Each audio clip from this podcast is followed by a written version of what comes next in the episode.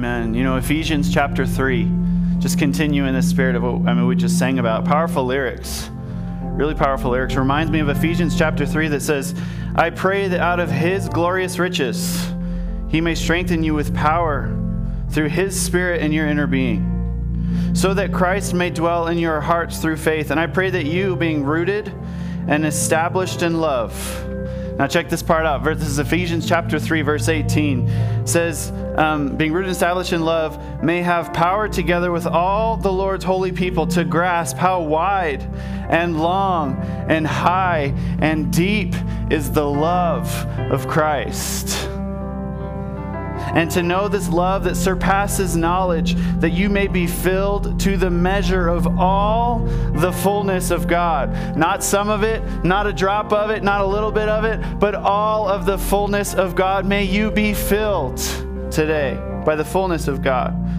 And verse 20 Now to him who is able to do immeasurably more than all we ask or imagine, according to his power that is at work within us, to him be the glory in the church and in Christ Jesus throughout all generations, forever and ever. And the church said, and the church said, Amen. Church, it's good to be in the house of the Lord today together. Hey, I encourage you right now, turn, say hello to somebody, say, I'm glad you're at church, and you can have a seat. Good to be at church.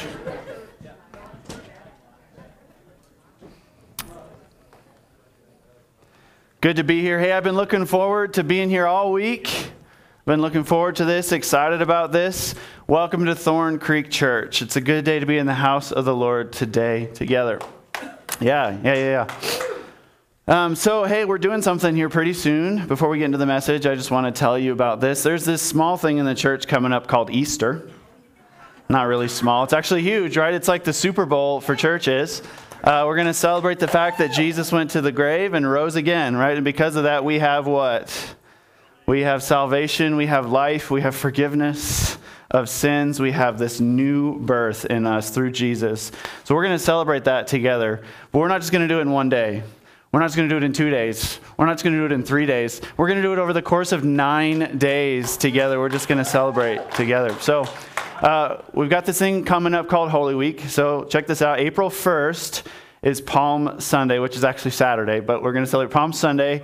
And then you've got April 2nd. And then Holy Week starts. Monday through Friday, we're going to have services here in this room, um, Monday through Friday at 630. Um, we're also going to be streaming those um, services online live. They're actually going to be live online, which is pretty cool. So if you need to watch from home, can't make it for whatever reason, we don't want you to miss for any reason at all. Make this available to you. Live.thorncreek.church. Um, you can watch our online services. And then, of course, we've got Easter 8 and 9. So do the math. This is nine days straight of worship services, 11 services in total. We're praying for revival, church. We're praying that God does some really beautiful work.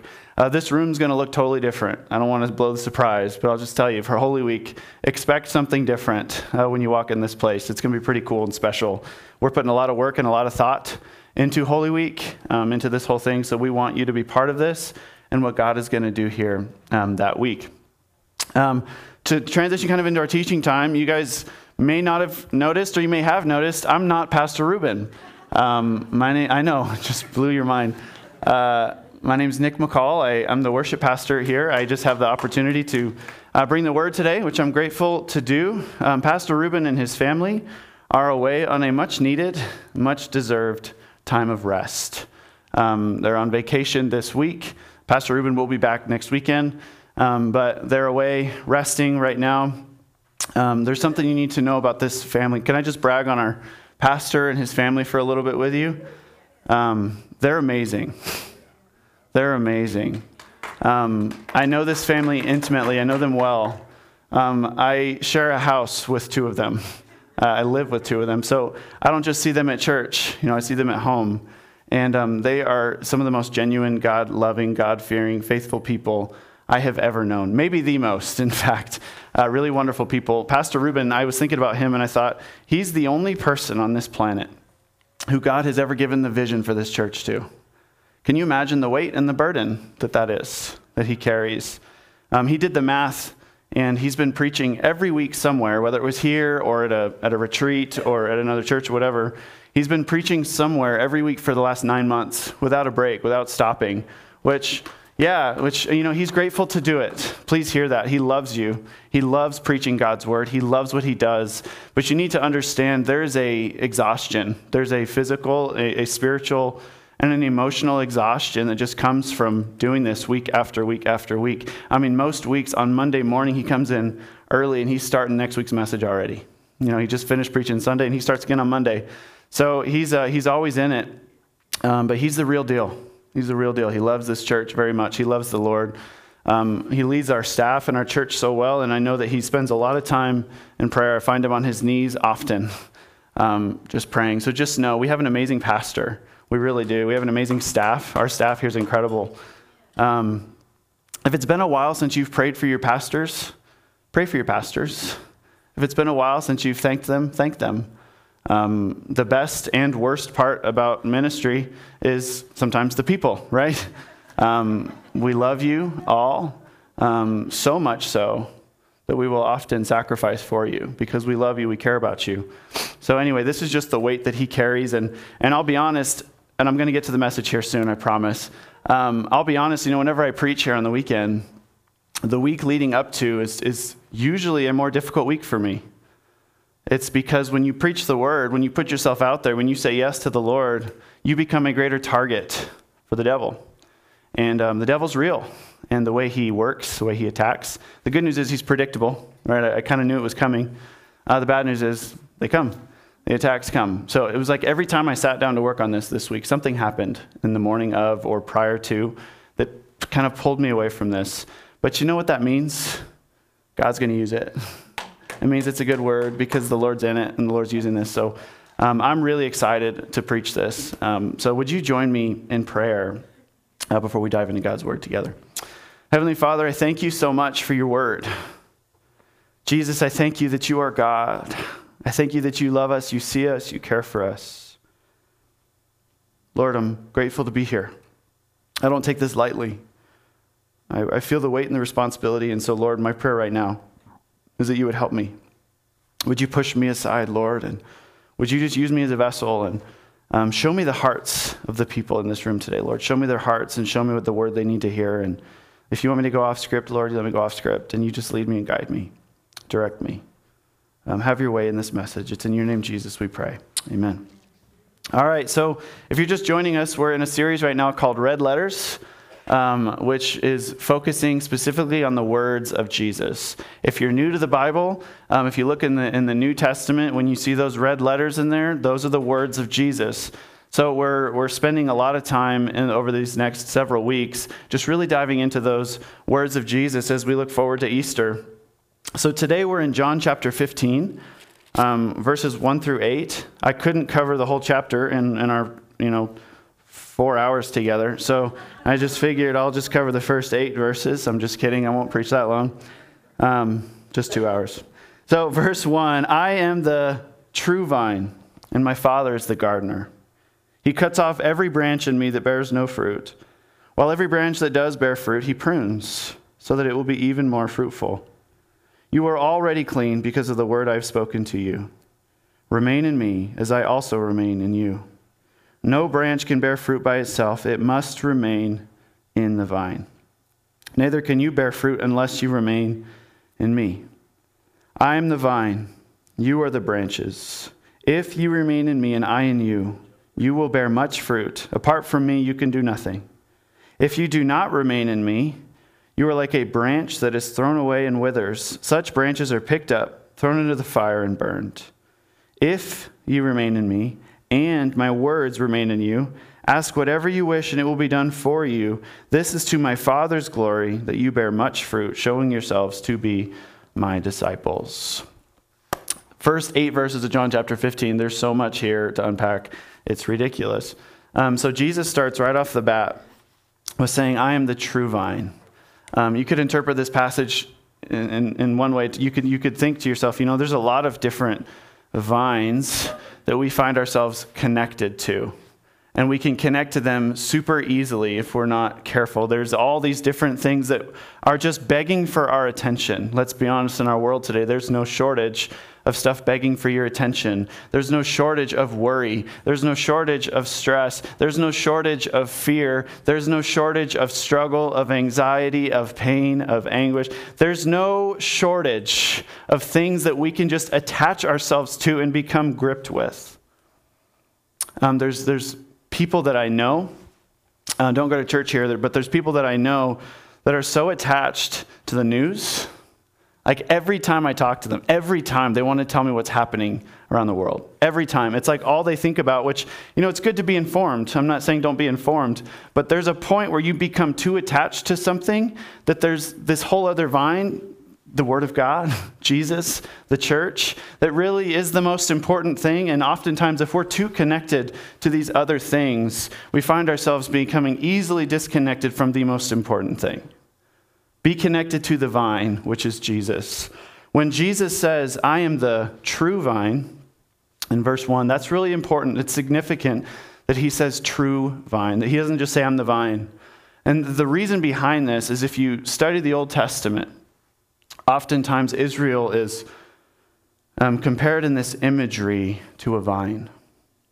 And the intention for Israel was to be this fruitful vine.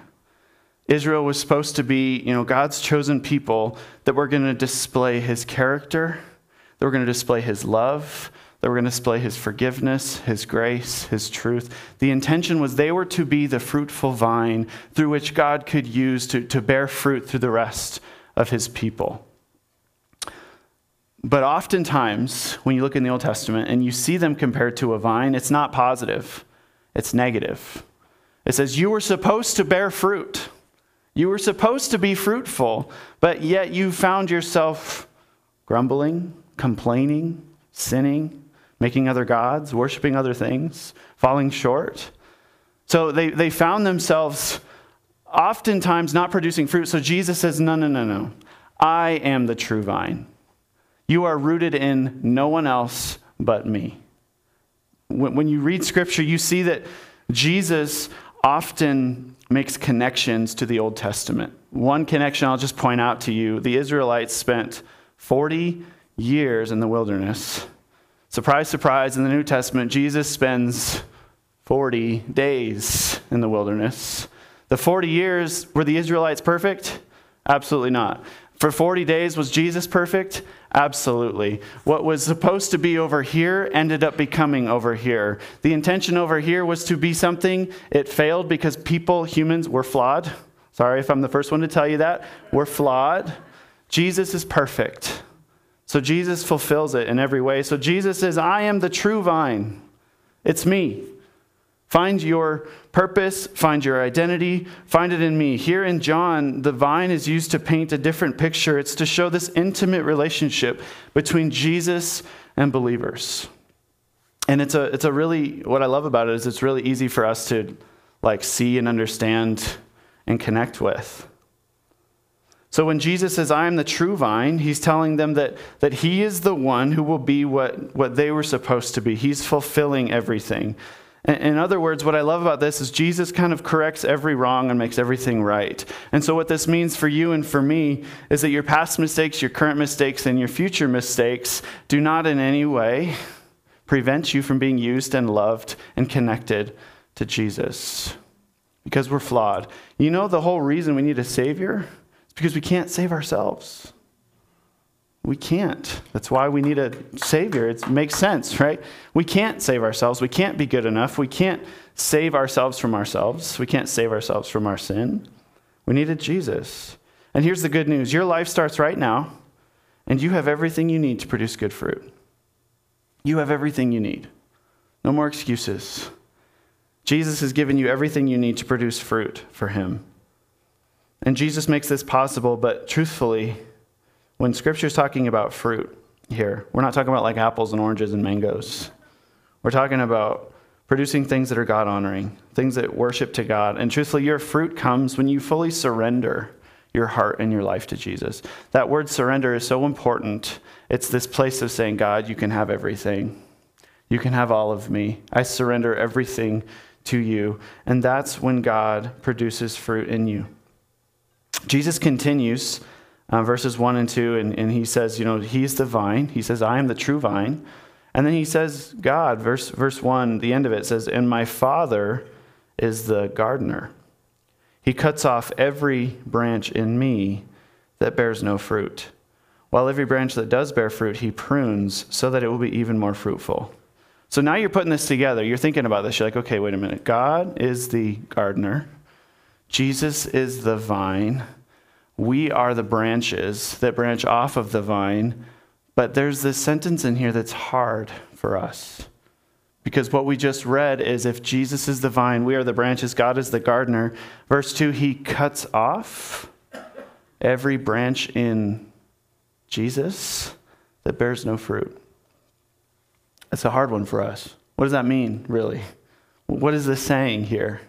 Bible scholars disagree on whether this is talking about the end of life, the end of time, or if it's talking about our life right now. There's different, based on you know, your theological beliefs, based on where you think. I tend to believe that it's we have every opportunity to be saved. I tend to believe that Jesus died on the cross for our sins, that he made it possible for us to experience forgiveness. I, I don't believe it's ever too late until we're, we're gone. Um, we have every opportunity, and Jesus is constantly extending his love and his grace to us and says, Come to me. My arms are open. I will forgive. I will redeem your life out of the pit. You are mine. You are chosen. I believe that. Um, and God is this gardener. Some, um, some translations, instead of gardener, say vine dresser, uh, which I actually like better. Jesus is the vine, God's the vine dresser, makes the vine more beautiful. Um, and we are the branches. Does anybody here like to garden? Anybody good at gardening? Anybody not good at gardening? Yeah, you're my people. I understand you. I get you. Uh, I've tried, and I'm horrible. I, I, think I killed a succulent one time, which I didn't even know was possible because people say, like, you barely water it and you don't even need to put it in the sun, and yet I killed it. So um, I, I do not have the gift of gardening, but my grandmother does. She was amazing at this. I remember when I was younger, um, you know, she's a believer, and she would often try to, you know, tell me stories about the Bible, and she would compare it to gardening, and she'd use this passage. I remember that.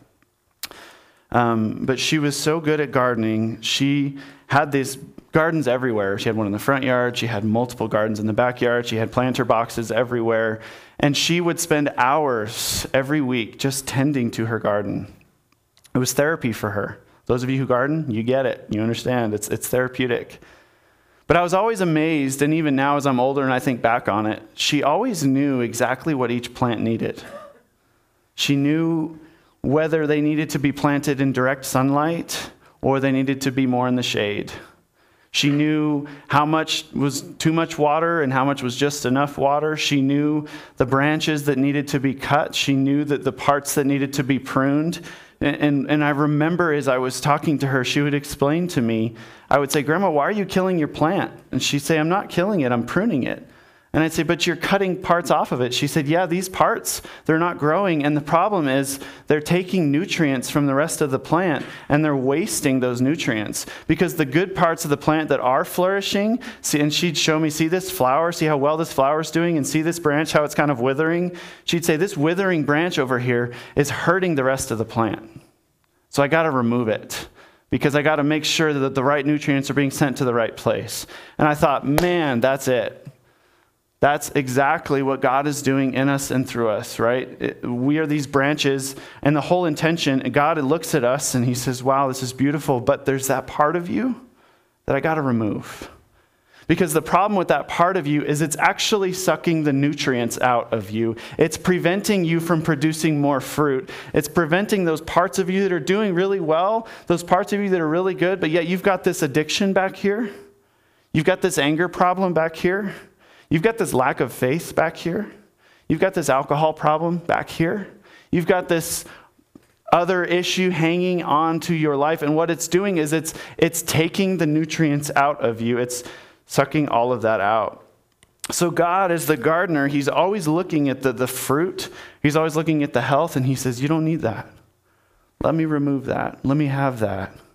God's the gardener. Check this out. It says, um, uh, God is the gardener of your soul. He sends the right amount of rain, puts you in the right soil, gives you the right amount of sunlight. You have everything you could ever need. Now, your job is to abide in Jesus. God says, Look, I love you. I've put you here in this time, in this season. You're here for a reason. I believe that I have you here, and, and I believe that I can use you here. And he's, he knows everything that you need. Oftentimes, we don't always trust the gardener. We think we know what's better. We think this branch over here that's like this, that's, that's not flourishing, but yet it's something that we have almost assumed is part of us now. God, that's just part of me. I'm always going to have this problem. And we want God to just look past that branch. We want God to just ignore it, pretend it's not there. Because, God, look at all these other parts. See these beautiful flowers, see these grapes, see all this wonderful stuff that I'm doing over here. And God's like, yeah, but, but you've got this other part of you here that's not good for you, that's sucking the life out of you. And I want to take that life and I want to put it where, where, where you're flourishing. There's a lot of areas that we could talk about with this. It could be all kinds of things. It could be a relationship in your life that you need to cut out because it's sucking the life out of you. Could be an addiction, could be a money problem, could be a, a, stress. But God will always care for the vine. So the question we should be asking ourselves is Is my life producing fruit for the Lord? Like, is my life a living branch of worship? And the way you can tell this is think about the way that you act. Fruit is evidence, right? Fruit that is the evidence of what's happening inside of your heart. So think about yourself.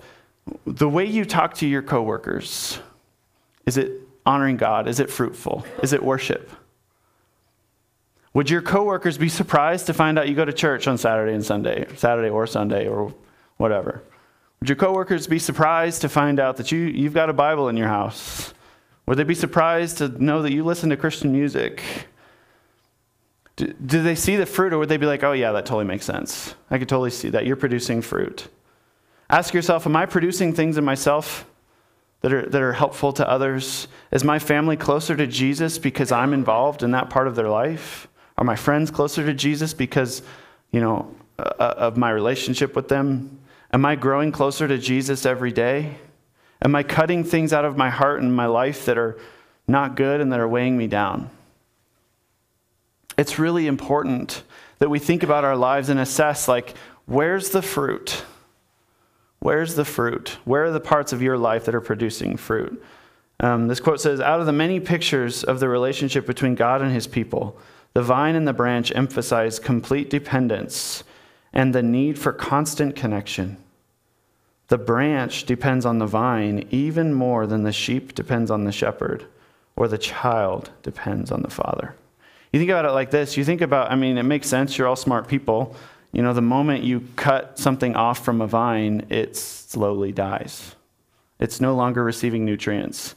I want to change your perspective of a gift. So, you know, something we do here a lot? When we love, like all the guys in the room, when you love or you really like your wife or your girlfriend or your special someone, you get them flowers. You say, Hey, I love you. I care about you. I really like you. Here's some beautiful flowers. You know what's funny about that? You're essentially saying, Here's something that's dying. I hope you know I love you and care about you. Hey, make sure you give it fresh water because you got to prolong the suffering process and make sure you give it sunlight because it's slowly dying we want it to die slower. I've always found, I don't think flowers um, feel anything. Maybe they do, I don't know. But I've always thought that was a funny thing because it doesn't it shouldn't resemble if it resembles love you got a problem right? Like our love's dying. Get her a fake plant that'll last forever. Um,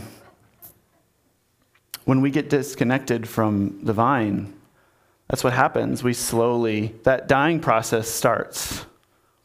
The process of producing fruit all of a sudden dwindles and we start producing less and less fruit. When we become disconnected from the vine, we stop being authentic followers of Jesus. And the, the place where this, one of the places where this really matters, I want to talk to the parents in the room for a second. Those of you who have children, your children can tell when your fruit is fake.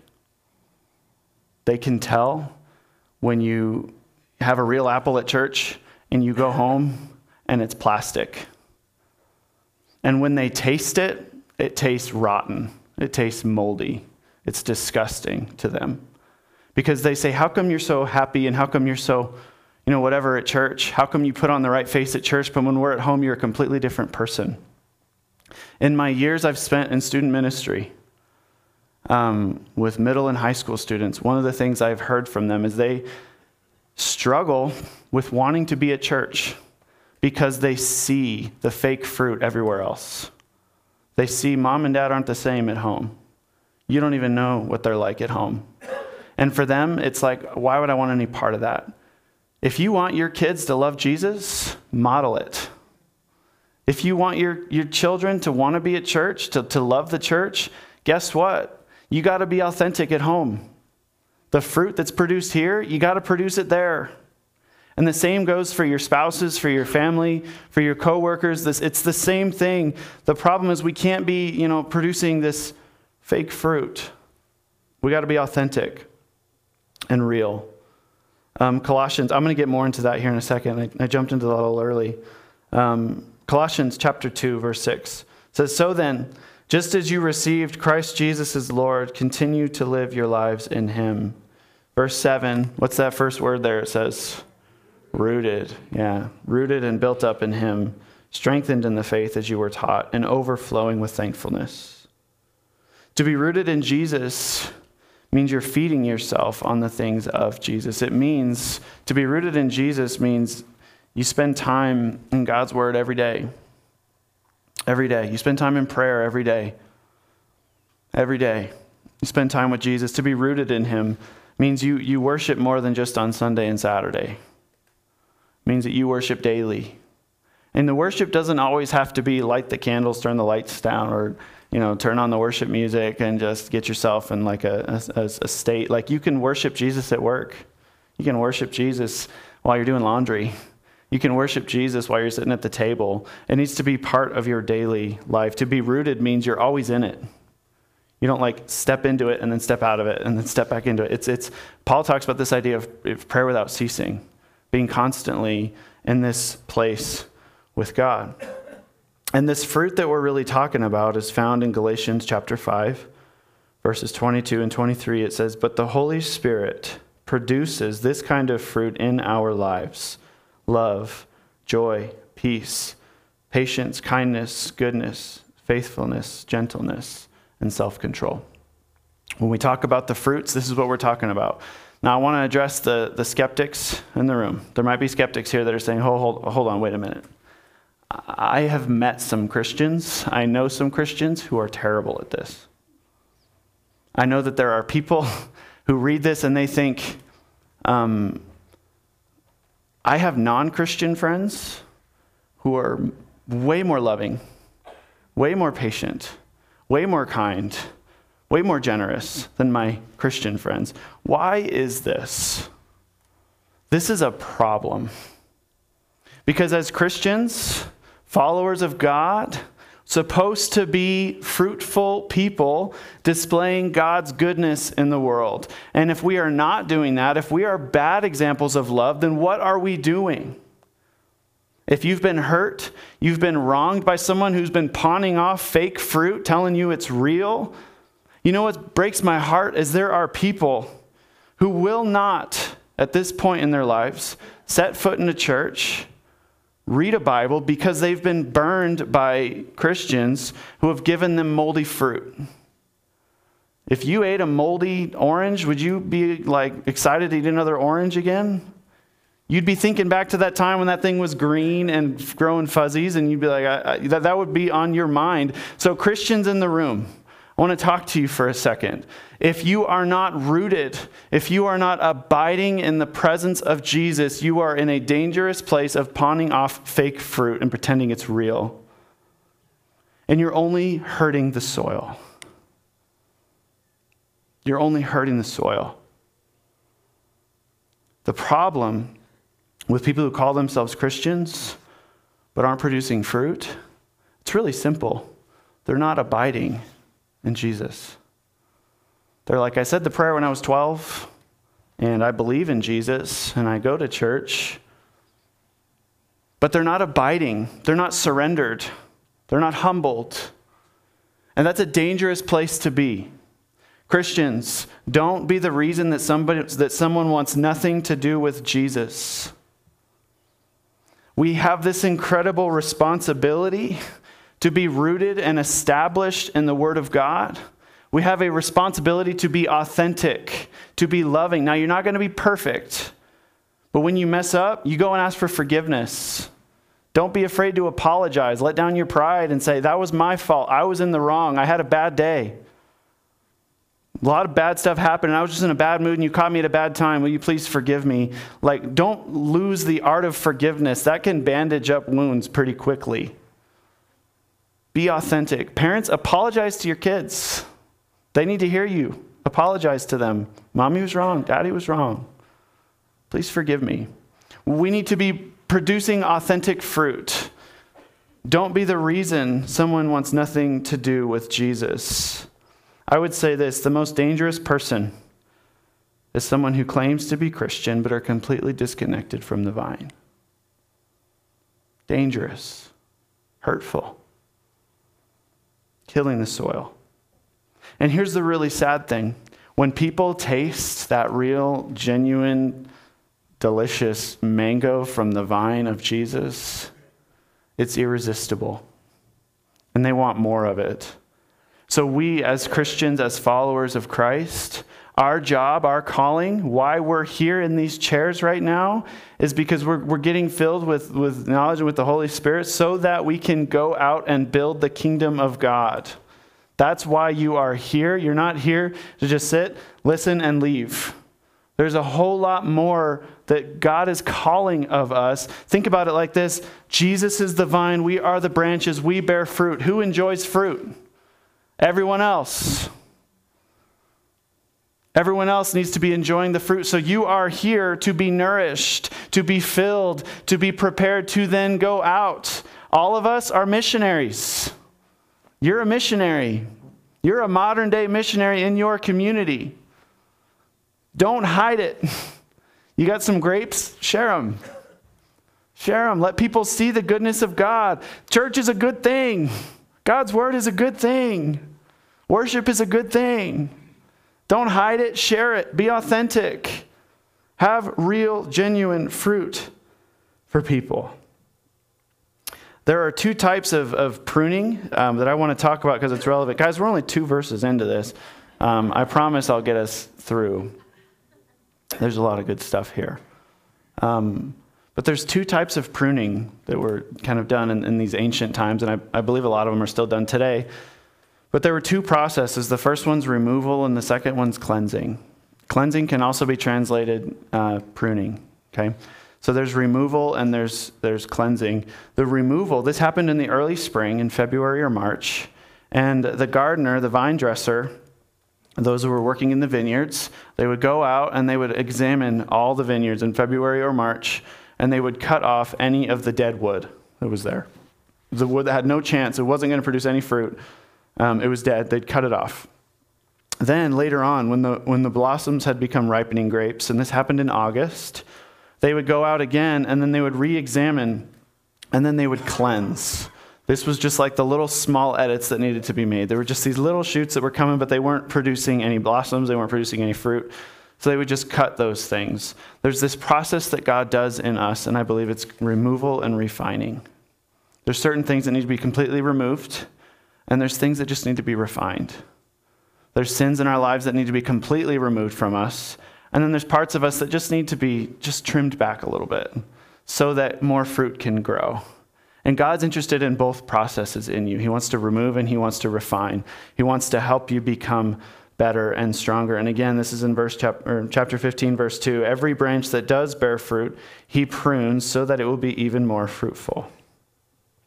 He's, he wants to Uh, prune, he wants to cleanse you of your sin and of, of the things of you that are not producing fruit. And here's the truth chances are you are inviting something in your life that God wants to cleanse out of your life. But we have a tendency to guard certain things. We have a tendency to say, This is just part of me. I'm always going to have this anger problem. I've tried to work through it and I can't. I've tried and it's not going anywhere. I've, I've sought help. I've done what I can. I just get angry. This is just part of me. So when God tries to remove, we're like, there's no chance. We've like lost faith or we've lost hope. Or, or maybe it's something that you just feel like you just need it. You're like, God, you can have every other part of me, but this part of me is stays. I need this part of me. This, this is just who I am. I don't know if I can ever stop doing this. We tend to guard certain things, and God wants to prune, but, but God is patient. He's patient and He waits. The reality of pruning is it requires sacrifice and hard work and discipline. Pruning is difficult and painful. Jennifer Kennedy Dean, she said, Isn't it interesting that the branch bearing much fruit gets not protected, not babied, not put in a dust proof display cabinet for all to admire, but pruned, cut back, injured. And why? So that it can bear more fruit.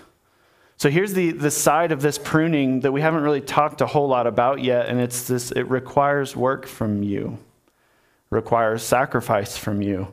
It requires prayer, but it also requires like taking actual steps and like doing things to get rid of that part of your life that you don't like.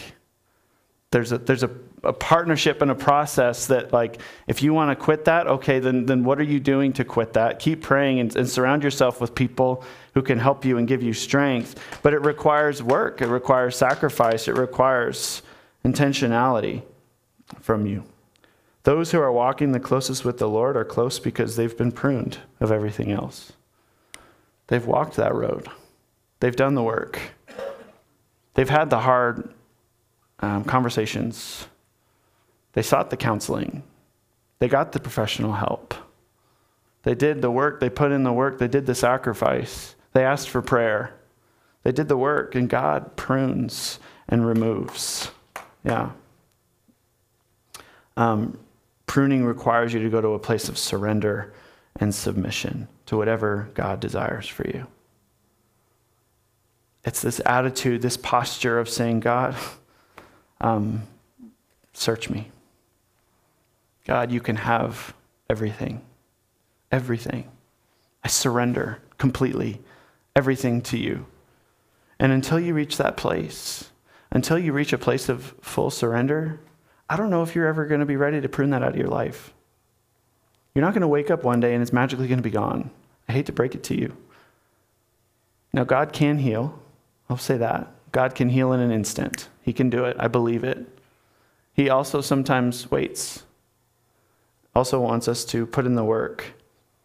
Um, you will never reach your potential until you remove the dead wood that's sucking the life out of your soul. Until you recognize it as a problem, and remove it out of your life, you will never reach your full potential.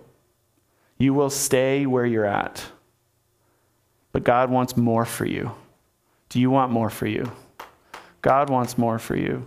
And it requires you to get to this place uh, that we see in Psalm chapter 139. It's a beautiful prayer. Verse 23 and 24 says, Search me, God, and know my heart. Test me and know my anxious thoughts. See if there is any offensive way in me, and lead me in the way everlasting. This is a prayer of humility. This is a prayer of surrender. This is a prayer that says, God, search me, know me, test me, know my anxious thoughts. See if there's any offensive way in me. It's this prayer of being intentional with God and saying, God, I want you to know that I want you to have all of me, and I'm ready to surrender that part of my life, all of my life to you. And God, I'm asking you to search me. God, I'm asking you to know me. God, I'm asking you to lead me. If you haven't reached that place of surrender yet, what are you waiting for? Some of you have been battling certain sins and addictions for a long time. Some of you have sins and, and guilt that you don't even want to tell your closest friend about. And the reality is, it's not going to go away.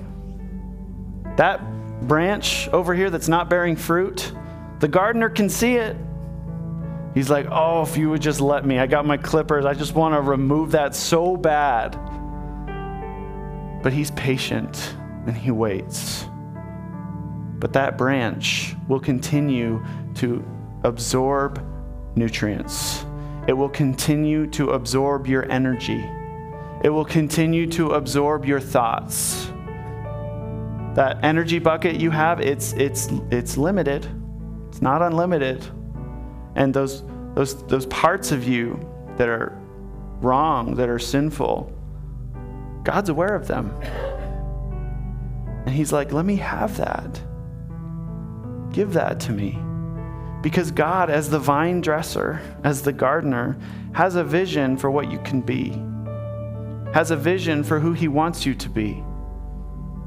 But He needs you to surrender and be willing to say, God, shape me. Make me who you want me to be. I want to be used by you. Are you ready? You need to ask yourself, are you ready to do this thing? Are you ready to finally surrender that thing?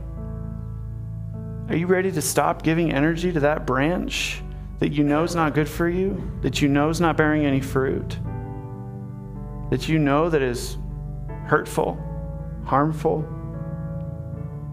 Jesus says in verse 4, He says, Remain in me, as I also remain in you. No branch can bear fruit by itself, it must remain in the vine. Neither can you bear fruit unless you remain in me. I am the vine, you are the branches. If you remain in me and I in you, you will bear much fruit. Apart from me, you can do nothing. It's a simple promise that God says, Look, I'm ready to remain in you. I'm abiding in you already. The question is, are you ready to remain in me? Are you ready to abide with me? Are you ready to do life with me? Are you ready to stop pretending? Are you ready to stop growing fake fruit that everybody knows is fake? You can make that apple look as real as you want. Everybody knows it's fake. You're not fooling anybody. And God, as the gardener, wants to cut it off of you. That scotch taped plastic apple you got attached to you, we all see the tape. like, and God's just ready to prune you. He's ready to remain in you. Are you ready to remain in Him? I want to close today with this thought. I want you to think about this. If God is willing to put in the effort to prune you, that means He has a vision of what you can be, of who you can be. And He's the only one who knows how to shape you into that person. So, where God wants to prune, let Him prune. Let Him prune. Let Him shape you. Let him have his way because God sees your potential. God already sees this picture of this person that he's created you to be. And he's waiting for you to have that prayer in Psalm 139 of God, search me and know me and test me and know my anxious thoughts and lead me. So the question is Are you ready? Are you ready to let go, to clip that branch, to get rid of that part of you, that sin, that problem, that desire, that whatever it is that's holding you back. God says it's time, and I'm ready. I'm ready. Are you willing? I want to um, close us in, uh, in prayer today. Um, I want to tell you this, though God is ready to do a work in your life. God is ready. He's got a vision this person He's created you to be. And He's ready to prune you. When are you going to be done playing games? When are you going to be done doing it your own way? When are you going to be done continuing to give energy to this addiction, this sin, this part of you that you know is wrong, that you know is holding you back? I know you want to grow closer to the Lord. Well, put in the work. Put in the work. Allow God to have his way. Say a prayer where you just like fully surrender everything to God. Now let's pray together. Heavenly Father, um, I thank you that you are the gardener. I thank you that you see our fullest potential. I thank you that you see the, the person that you want us to be. And I thank you, God, that you're willing to put in the work, put in the effort, do whatever you need to do to cleanse us, to prepare us, to shape us, to mold us into how you want this branch to look. So I pray for this, those of us in the room who are ready to take that step, who are ready to finally cut this branch off for real, to be done with it. God, would you do a mighty work in hearts right now? I want to pray for the person who's here today who wants to surrender their life to you, who wants to connect to the vine, who wants to do their best to honor you and serve you and follow you. If that's you today, if you want to accept Jesus for the first time in your life, or maybe it's been a while and you want to just recommit your life to Jesus, I encourage you, say this prayer with me. You say it to yourself. You can say, Jesus, I give you my life. I confess my sin to you. I ask you to forgive me. Lord, would you please give me a clean slate? There's some things I've done, I've thought, I've lived that I'm just not proud of. So, as best as I know how right now, Jesus, I'm asking you for help. I want to get rid of this branch, but I need your help. I choose to follow you as my Lord and Savior. Starting today, I want to produce fruit for you. Thank you, Jesus, for the way you're working in hearts in this room right now. I pray, Lord, you continue to work in every heart, every soul. Continue to draw people in. Continue to remind people of your goodness, your grace, your mercy. It's in Jesus' name we pray. Amen.